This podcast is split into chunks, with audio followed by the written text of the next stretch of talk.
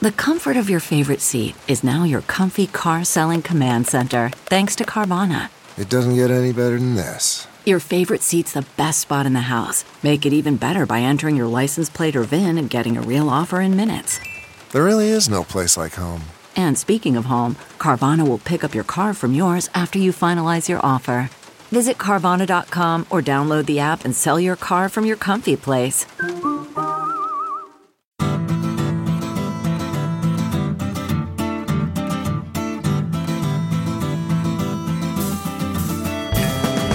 Welcome to this special live edition of the Sinica Podcast, a weekly discussion of current affairs in China, coming to you today from the SupChina Women's Conference in Manhattan. Let's hear all you women and a handful of gentlemen make a lot of noise.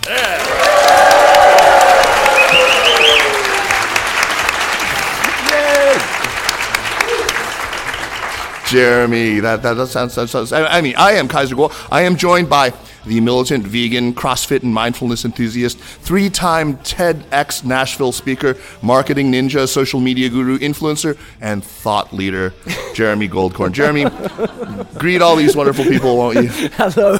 That was the worst introduction so far. Thank you, Kaiser. I, what I try to do is like put all the things I know you detest into one description. yeah, yeah. So he's not a CrossFit enthusiast, as it turns out. Uh, Anyway, today we are absolutely delighted to have back on Sinica Ambassador Charlene Barshefsky, partner at WilmerHale, but perhaps best known for what she did 20 years ago, which was, of course, successfully negotiating China's entry into the World Trade Organization as the U.S. Trade Representative. Ambassador Barshefsky, thank you so much for taking the time to join us in Sinica. My pleasure, absolutely. So, so last time you were on the show, uh, we talked about all the, that historical negotiation that you were involved in, a bit about some of the issues that we were facing then. So, Jeremy, I have a question for you. What on earth would we want to talk to Ambassador Barshefsky about today? Are you aware of any maybe trade-related issues that China and the United States have maybe had? oh, I can't think of anything really, Kaiser. but hang on, let's abandon the dad jokes. Um, there's quite a lot we have to talk about. Um, Charlene, I imagine you have followed the course of the recent trade talks, Trump's big tariff announcement, uh, tariff hike announcement, and all of that. The last time we talked uh, was in the spring of 2017, before Donald Trump uh, made his state visit, his visit to Beijing that Li Keqiang called State Visit Plus Plus. It was uh, before Trump's tariffs kicked in. Um, at the time, you defended uh, China's entrance into the WTO, uh, and we agreed. It isn't that we think there are no problems with uh, America's uh, trading relationship with China uh, and other features of the relation. Uh, nothing is perfect. Um, but the basic goals to Kaiser and me, and I believe to you, of, of China joining the WTO were in fact met. Uh, it did enrich the Chinese people, and it did enrich the people of the countries that China traded with. And China did, to an extent, open up, um, to, to, an extent. Um, we don't want to rehash that debate here, um, but we find ourselves now in an actual trade war. Uh, just over a week ago, it looked like it might be resolved. Um, and then it all fell apart very suddenly. Uh, China, by some accounts, changed previously agreed wording. Trump tweeted, promised uh, a tariff hike, ratcheted up the tension uh, with an executive order targeting Huawei. So, what is your best guess as to how things got derailed? Was it, as the New York Times account had it, a matter of Xi Jinping having miscalculated Trump's eagerness to get a deal, and that the Chinese side then overreached on the edits? So, I think if you're not in the room during a negotiation, you actually have no idea what happened. You have reports of what happened, you have a gut instinct as to what might have happened. Certainly, China has its version uh, of what happened, the U.S. has its version. Uh, but it's really a very close circle that knows what actually happened. I think uh, my sense would be something along the following lines a combination, first of all, of a continued and persistent uh, misapprehension on the part of Xi Jinping about Donald Trump, a misunderstanding of Trump's motives and his uh, way of operating, particularly when it comes to deals. coupled with seeing a text in full, which when one sees constituent parts might not look too overbearing, but when one sees in full relief, looks exceptionally overbearing, making China look perhaps small, coupled with uh, a sense on the part of China uh, that certain of the provisions in total either impinged on China's sovereignty with respect to changes in laws or were unrealistic with respect to the extent of purchases the U.S. wanted China to make, or uh, were themselves um, uh, not emblematic of the negotiation that actually took place. That is to say, China wanted all the tariffs off. It believes it persistently told the U.S. it wanted all the tariffs off as a precondition to doing a deal, and the U.S. refused. So I suspect that the combination of all of those things, uh, coupled with, I think, a U.S. side that had decided China needed the deal, that the U.S. had the upper hand rather than the other way around, and so the U.S. didn't have to be as perhaps uh, as creative as it might have otherwise been. So one of the words that we heard in, in regard to China's behavior uh, in its extensive revisions to what I've heard was a 150 page document was that China had reneged on the deal. Uh, what do you make of that word? Do you think that that's that's a fair characterization of what China had done? Did they renege, or was this just sort of what a standard negotiation involves, is revisions? Well, certainly the extent of revisions this late in the game, when everyone thought a deal was done, is a bit on the unusual side suggesting someone was passing like ships in the night. Right? Something the minds hadn't met entirely. Someone misunderstood something or someone else or some other group. Hmm. Um, the word renege is a strong word. If you're the U.S. administration, you most certainly would use it. If you're the Chinese administration, you would say that the U.S. acted unreasonably, selfishly, greedily, uh, and uh, acted as though it was the only aggrieved party in the matter, when in fact all of this began, in China's view, with the U.S. having imposed tariffs illegally under WTO rules. So each side has their narrative, and each side has their way of expressing that narrative, and that, of course, plays to their own domestic politics. Every country has its domestic politics, even authoritarian countries right? They may have a different kind sure. of domestic politic, the authoritarian hardliners versus the liberalizers versus some group in the middle, and in the U.S., the body politic in general. Uh, but everyone has their narrative, and until there's a deal reached, they'll stick to the narrative. Yeah. So, how much do you think this has to do with the fact that over the years, Xi Jinping has really arrogated to himself so much power that he has a, a near total monopoly on power. I'm curious whether you think that a highly centralized leadership uh, in China is easier or more difficult to negotiate with than a more collective leadership. It depends who the leader is. Mm. And in the, in the, case of Xi, do you think that he is the sort of person uh, who is is tends to be sort of implacable and? Well, what what I would say is this: anytime you arrogate all power to yourself, uh, as I often do, discourage dissent and discourage dissent, uh, and have a tendency from time to time to shoot the messenger. Mm. Um, every time you do that, you run the risk of substantial miscalculation. You don't hear the advice you should have heard or you don't listen to the advice that you heard but for whatever reason reject, uh, or you uh, ensure that only a certain kind of advice comes to your attention, but not other kinds of advice. And this leads to potentially bad decision making, uh, a misunderstanding as to the issues involved and what the appropriate response might be. Uh, and that's always, uh, I think, a danger.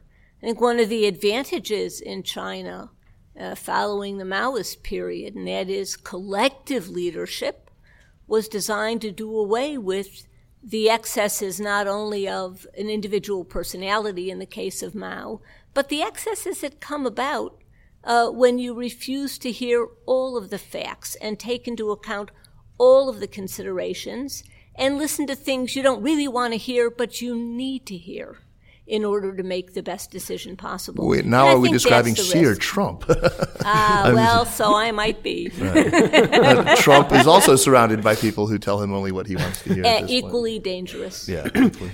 So, in your own experience of negotiating with a strong Chinese leadership, uh, I speak, of course, of Jiang Zemin and Zhu Rongji uh, in the 1990s. I mean, they perhaps hadn't monopolized power like Xi Jinping, but they were certainly a strong team.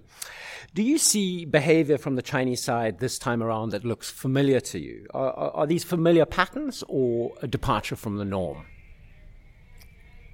not knowing for sure what the underlying set of disputes is that led to what looked like a deal becoming no deal at all, it's hard to say.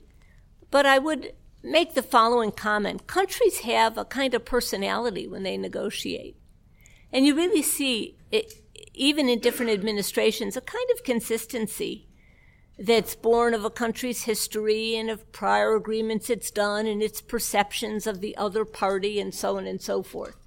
So American negotiators are always known as fairly open, talk too much, reveal too much, don't listen enough, uh, but are always happy to feel that you're entitled to their opinion. Uh, That and sounds that's like kind all of the Americans. view. Ex- exactly right.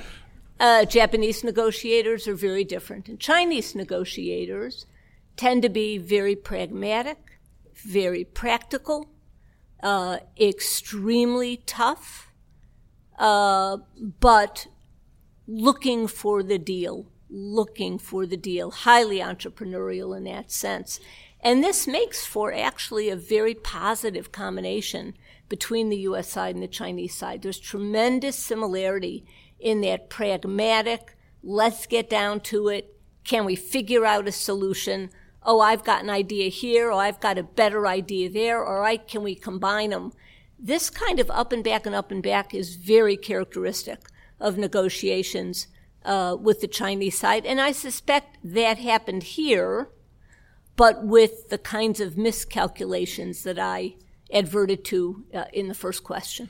And, and following on those miscalculations, when that document came back and the Trump administration and Lighthizer et al. had uh, had seen this, the Trump administration flew into what I would describe as kind of a high dudgeon. Uh, they really freaked out about this, and I'm I'm wondering whether you think that that was an overblown reaction that was counterproductive ultimately, or whether this is a tactic that will maybe bring a chastened China back to the table with its expectations managed downward. Both sides need this deal. It is a complete fiction to suggest that 25% tariffs on imports into the United States is a good thing for America and is paid for by anyone other than the taxpayers and American companies, both of whom foot the bill. The Chinese don't foot the bill. So the U.S., which has already seen some uh, indications of a little bit of a cooling economy, some slowdown in investment. Corporations are sitting on trillions of dollars in cash because of uncertainty economically. And that in and of itself impedes growth even when you are growing strongly. Uh, the U.S. needs a deal. On the China side, the Chinese economy was already slowing before any of this falderall uh, started. Uh, the Chinese growth rate of 6.5, 6.6. I don't know of any economist that believes that number, and most believe you take two points off the top.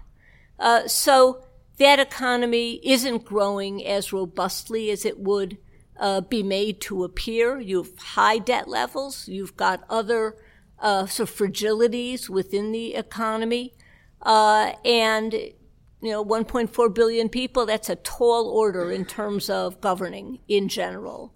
So China also needs a deal. So yeah, you know, Trump took his two by four and whacked it again, which is his sole negotiating style. Uh, Xi Jinping was moderate in his rhetoric initially and then really let it loose, but I have a theory as to why he let it loose subsequent, and that was completely to be, uh, I thought, expected. Um, but the fact is, both sides need this to be resolved. Charlene, could you expand on that, your theory about why he, she let it loose? So this is maybe a little counterintuitive, but uh, let's suppose I say to you, I will never agree to a deal that puts in question the sovereignty of my country. Never. I will never do that. And then you do a deal, which actually puts in question the sovereignty of your country. But because you've said quite convincingly you'd never do a deal that does that, whatever it is you did over here, by definition, is not that. So, so, you've covered yourself, basically. You've covered yourself. So you actually, and I know it's counterintuitive, but it really does work because I've done this myself. uh, and as enterprising as reporters can be, they never saw the trick to it. Uh, it, gives you room to make the shift you want to make because you've been clear you'd never have an outcome of A by definition, whatever you agreed to was not A, even if it was. Jeremy, write that down. It's a useful parenting tip. Yeah, parenting tip. I was also thinking maybe our next podcast could be called The Art of the Deal. With Charlene Barshefsky, absolutely. Um, Charlene, to sort of a related topic, do you think the American negotiators underestimated the weight Xi Jinping would give to domestic political considerations. You mentioned this previously. Um, his fear of appearing to accommodate uh, uh, or appease the United States, compromise sovereignty or whatever. You know, I, I think uh, the U.S. negotiators had uh, have a decent sense that there is a hardline faction in China, including around Xi Jinping, that there is a more liberal uh, wing, if you will, exemplified by Liu He in part, uh, and that these factions don't always see eye to eye. And Xi Jinping, of course, will have his own views, which may or may not be known uh, to the negotiators. Uh, and so I do think that they understand that. It's not clear to me they tried to appeal to all of those factions in formulating the agreement that was formulated. But I think as a general sort of intellectual matter, I'm quite sure they know that China is not monolithic with respect to opinion at the highest levels. So, what do you make of the, the pitch, the intensity, the, the timbre of Beijing's reaction? They had, as you said, been quite sort of mellow. They were really managing the own, their own media coverage of this. And then afterward, they really let loose. It was this quite uh, widely circulated Xinwen Lianbo, this evening news broadcast where uh, there, were, there was some quite strident language being deployed. And of course, this is a confluence of a number of things. It's not just the trade deal, but it's also these technology tensions that are, and, and um, what do you make of the pitch and intensity of, of that? Is this uh, about what you expected, or has this been a surprise at all? I think what's been the bigger surprise has been China's quite mature, I think, and moderate reaction, careful reaction to everything that has happened to date. From the very beginning of all of this, where China reacted in a measured way, measured rhetoric, measured response, proportional response, not even proportional rhetoric, a little bit softer rhetoric than the U.S. was using. Uh, and I thought that was extremely smart of China to do that. It gave no cause for the temperature to rise even higher. And the higher the temperature would rise, the bigger the hurdle rate Trump was putting on himself, not on China. So I thought they were very smart and very uh, moderate in the way in which they've responded to this thus far. And I think, sure, put aside the, the room it can give Xi Jinping to make a deal, you would expect at some point for China to say, okay, enough. And I think China reached that point. To somewhat change topic, what do you make of Trump's understanding or misunderstanding of, of tariffs? Is he really that stupid, or um, is he deliberately and cynically misleading his base? You mean the idea that China is Is paying paying the For the into- tariffs, into yeah, the U.S. Treasury? Uh, yes, that we're getting beautiful money from China. Um, bigliest beautiful money from China. Uh, I don't know if he's being cynical. I don't know if he is misinformed. It, it doesn't matter. The fact is, these tariffs are not money coming from China deposited to the U.S. Treasury. Uh, thi- this is a tax. Tariffs are a tax. It's why Republicans typically and Democrats often want to see tariffs reduced. Republicans have always wanted taxes reduced. Tariffs are taxes. They are taxes on the people who pay the tax. and with the, in the case of imports, that tax is paid by the U.S. importer, by the U.S. consumer, by the U.S. company that is often the importer. That's who pays the tax. China does not pay the tax. I'm imagining a scene where Kudlow or, or Mnuchin are tr- is trying to explain this to Trump. Tariffs are a tax. Yes, tariffs are a tax. We want to attack China, right? A-T-T-A-C-K-S. Attack. Except he'd spell it wrong. Right? Yeah, that, that makes a lot of sense now suddenly. I mean, uh, uh, I don't know if you can answer this, but you know, drawing on your own experiences negotiating the WTO accession agreement, do you think that there are lessons that would still be applicable if you were to have Robert Lighthizer ear as one USTR to another? Are there things that you could tell him, insights that you could deliver about the Chinese negotiating style uh, that you think would still hold up today and would help him? You know, that's a really hard question to answer. I'm not sure that I really can because I know from my own experience, people would give me tips completely irrelevant to what was actually going on. Uh, you know, seven steps back behind where we already were, uh, or not pertinent to the topic. So it's it's extremely difficult to give, you know, in quotes, advice uh, when you're not privy to the conversations that actually take place. You know, Bob Lighthizer is a very able negotiator. He's a smart guy. He's experienced. Many years ago, he had been deputy USTR, so he knew the job well before becoming USTR. So I don't think he needs advice from me. Uh, I just think both sides need a deal at the end of the day. Heiser might be a very experienced negotiator, as you say, formerly deputy USTR, but he he also comes into this with certain ideological or, or sort of a personal emotional baggage when it comes to China. Uh, Would would you be able to talk about a lot of this without being too ungenerous? No, I don't. I, look, I don't want to characterize his views on China. He should characterize his views on China. Uh, I would say, as a general matter, I think the Trump administration is quite interested in managed trade. Uh, I think this is really the calling card. Uh, that is to say, uh, we want you to buy more from us. And if you don't buy more from us in the following quantity over the following time frame, well, we're just going to have to impose tariffs on you to even out the score, whatever score is being kept in his mind.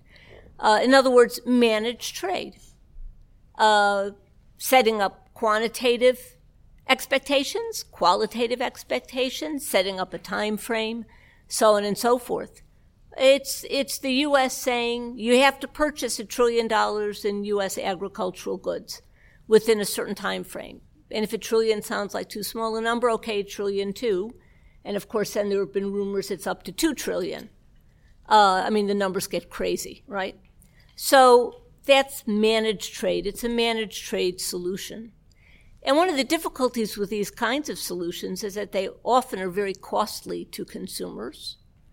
They often divert trade. They're intended to divert trade from the existing suppliers to you, to your suppliers. Well, that doesn't create more trade. It doesn't add to the pot. It just takes the hunk that was Brazil's or Argentina's or Europe's or South Africa's and gives it to the United States. Those countries most assuredly will not stand still for it as their industries, who are trading fairly, suffer from the repercussions of what is a managed trade approach. Uh, a few weeks ago on the show, we had Wendy Cutler on. Uh, she had just published also. I'm, I'm sure you're, you're, She's terrific. Yeah, yes. Uh, we talked to her. Wendy is now vice president of the Asia Society Policy Institute uh, in D.C. She heads their D.C. office, and she had published a paper with ASPI, the Asia Society Policy Institute, suggesting that what we need is a more a more multilateral approach. Mm-hmm. Um, and, and, she was talking specifically about these sorts of problems that you were talking about. How uh, these, for example, uh, demands that, that that China purchase X amount that is actually going to negatively impact um, some of our other trade partners and some of China's other trade partners as well. Uh, I don't. You're probably you've probably read that paper. Can you give us a, a quick uh, appraisal of that idea? Sure. Uh, Wendy had gathered a number of people together. I know she spoke with Merit and many of us. Merit Janow, who's actually uh, uh, on our, our, who, our of course, is a panelist and distinguished dean and all around good egg. Yes, uh, she is. And I should add a, a SupChina Advisory Board member in right. good standing. Yeah. Absolutely. Smart lady. really smart. Um, and, uh, uh, and Wendy really put together a wonderful paper uh, with many of her own ideas and other ideas supplied by uh, people in some of these sort of talking and listening sessions that she had. Because the question really is, uh, what do you do about a China who had been on a convergent course toward market economics?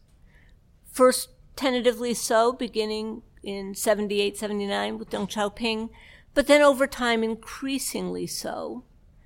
And then around 2006, 2007, reform and opening, and that convergent course began to sputter. And once Xi Jinping came into office, reform and opening stopped. And the divergence in economic structure has accelerated quite uh, dramatically and quite radically. Uh, so, what do you do when you have that situation, but in the context of an economy that's highly globalized and highly interdependent? How do you get the party that has veered off course from the point of view of the spirit and nature of the WTO, and as well as its major trading partners, how do you get it to do that U back around the other way mm. and hmm. try and come back? And there are a variety of approaches one can use. Uh, my least favorite would be what the administration is doing now. Mm. My favorite approach would have been for the U.S. to stay in TPP because TPP helped to remake WTO rules in the Asian and China context, even though China wasn't a member. And I would have taken TPP to Europe. Then you have 60% of global GDP on a system different from the system China's operating. And then you say to China, we'd like you to join, but you have to change. Or you'll be disadvantaged in 60% of the global economy and with respect to your major trading partners. But it's your choice. So that, so that to me would have been a, a better course of action. It would have been not just a more sustainable course of action, but even if China decided against, the U.S. would have been immeasurably strengthened. And its alliances, including in Asia, would have been immeasurably strengthened. And that's a critical feature because ultimately China would like the U.S. out of Asia. So doubling down on Asian alliances, doubling down on European alliances, not excluding China, but to say to China, join this revision, this revision. Let's get back to the reform and opening program. I think this would have been of tremendous value. We'll tell it to the next administration. We, mm, so uh, I just touched the table. Sorry if I'm I know giving you away did. my um, I know you did. uh, giving away my uh, personal political thoughts. Now, the emergency declaration and the executive order that uh, Trump announced about tech companies from so-called adversary nations were obviously aimed directly at Huawei. An observation from me is that whereas to regular people in China, the tariffs haven't been um, a subject of much interest or excitement, messing around with Huawei actually seems to generate a pretty strong emotional response from many Chinese people. It becomes personal. Yeah. It's almost personal. I mean, you're messing with people's phones somehow, uh, you know, and a, a, a source of national pride. So, what is the likely impact of this? Uh, I think earlier you described it as taking a sledgehammer to the problem. This sledgehammer approach to Huawei. How does this complicate China's negotiating position? Well, the Huawei situation may or may not be a complication depending on how many open, dreadful issues China wants to leave on the table and how many open, dreadful issues the U.S. wants to leave on the table. But I think the Huawei situation is a very complicated one. On the one hand, there has been a longstanding national security concern with respect to Huawei, particularly in uh, uh, networks.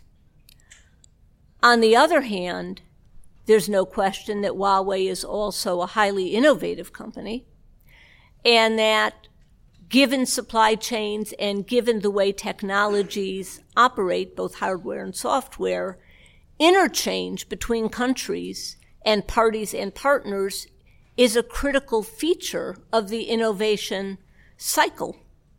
Uh, and of course, many of Huawei's major suppliers are U.S. suppliers.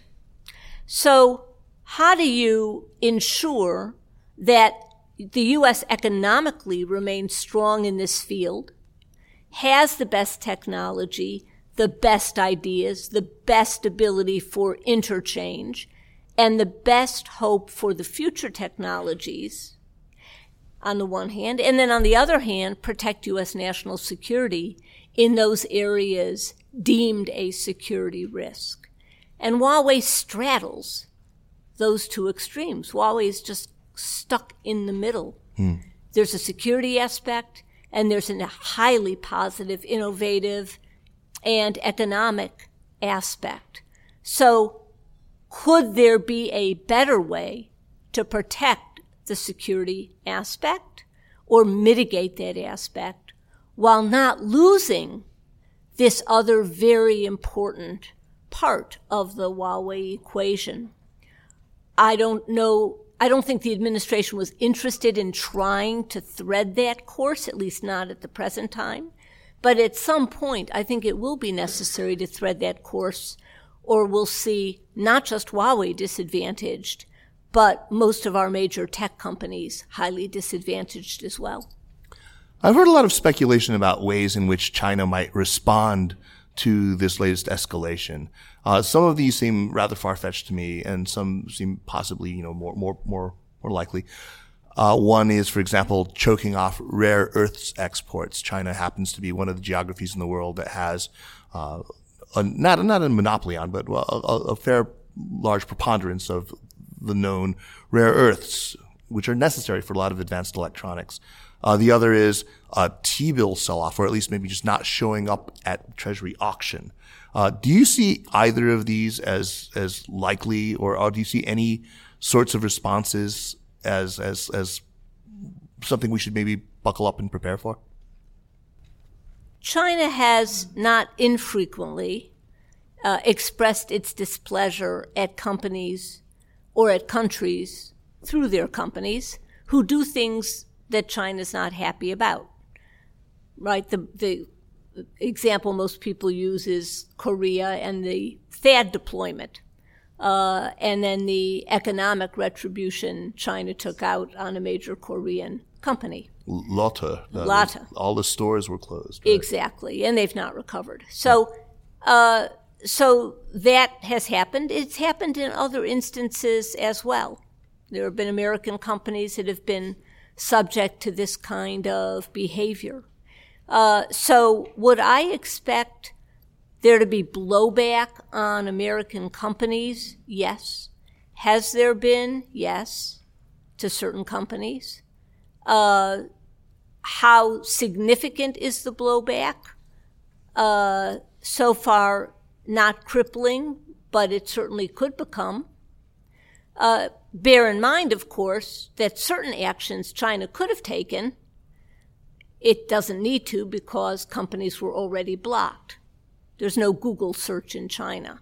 There's no Facebook in China. There's no Twitter in China. So, in the sense that, that there are certain actions already blocked, uh, certainly China would have easily and readily gone after those kinds of social uh, media platforms uh, in a situation that we're facing today. But there are other things that China can do. And so I would expect companies, not all, but some, to be caught somewhere between threat and coercion by China. Hmm. I think we have time for just one last question on a specific note about uh, possible retribution. Two possibilities. What do you? One, uh, a major action against Apple Number two, uh, do you think China might do something uh, similar to what has been done to uh, Canada after the arrest of the Huawei CFO, when two Canadian citizens were detained and now formally arrested on uh, trumped up uh, spying charges? Michael um, Kovrig and Michael Spavor, right? Yeah. Or do those two possibilities sound? Uh, are those possibilities? I, look, nothing is impossible, but the second strikes me as quite unlikely. Uh, you know, there's escalation and then there's escalation. And you got to be careful how you play these things because sometimes things spin out of control in ways that uh, can't be ratcheted back very easily. So, in terms of the arrest of U.S. executives or things of that sort, uh, obviously, I could be wrong, but I'd be pretty shocked uh, at anything of that sort. Uh, I just don't see that in China's interest uh, at the end of the day. Uh, in terms of action against a specific sort of marquee American company, uh, one can't discount the possibility. What that company might provide, who it might be, I just don't know. Well, and they'd be well to remember. There's there's Canada and there's there's South Korea, and then there's the United States of America. And you don't want to, very different com- countries we're talking about. Uh, Ambassador Barshefsky, what a pleasure to have you back on the show.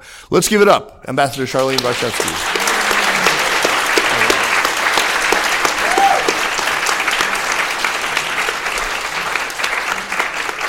Thank you so much for sharing your very valuable insights, and thank you all for joining us. Uh, and I uh, hope we, we enjoy the rest of the evening. I'm just going to take it out here. The Sinica podcast is powered by SupChina and is produced by Kaiser Kuo and Jeremy Goldkorn with editing help by Jason McRonald. Where are you, Jason? Stand up. There he is. All right. Drop us an email at Sinica at SupChina.com. We mean it. Drop us an email. Follow us on Twitter or on Facebook at, at SupChina News, and uh, make sure to check out our other podcasts, the Caixin Sinica Business Brief, the Pandaily Tech Buzz China, featuring the amazing Rui Ma, who is in the audience today. Yay! Yay! She's back there. You'll be I don't want to spoilers, but you'll be meeting her again later today. Uh, of course, the uh, New Voices podcast, China Econ Talk, Ta for Ta, the host of which is also in our audience today, Juliana Batista. All right and the new Middle Earth podcast on the cultural industry in China. Thank you very much for listening. We'll see you next week. Take care.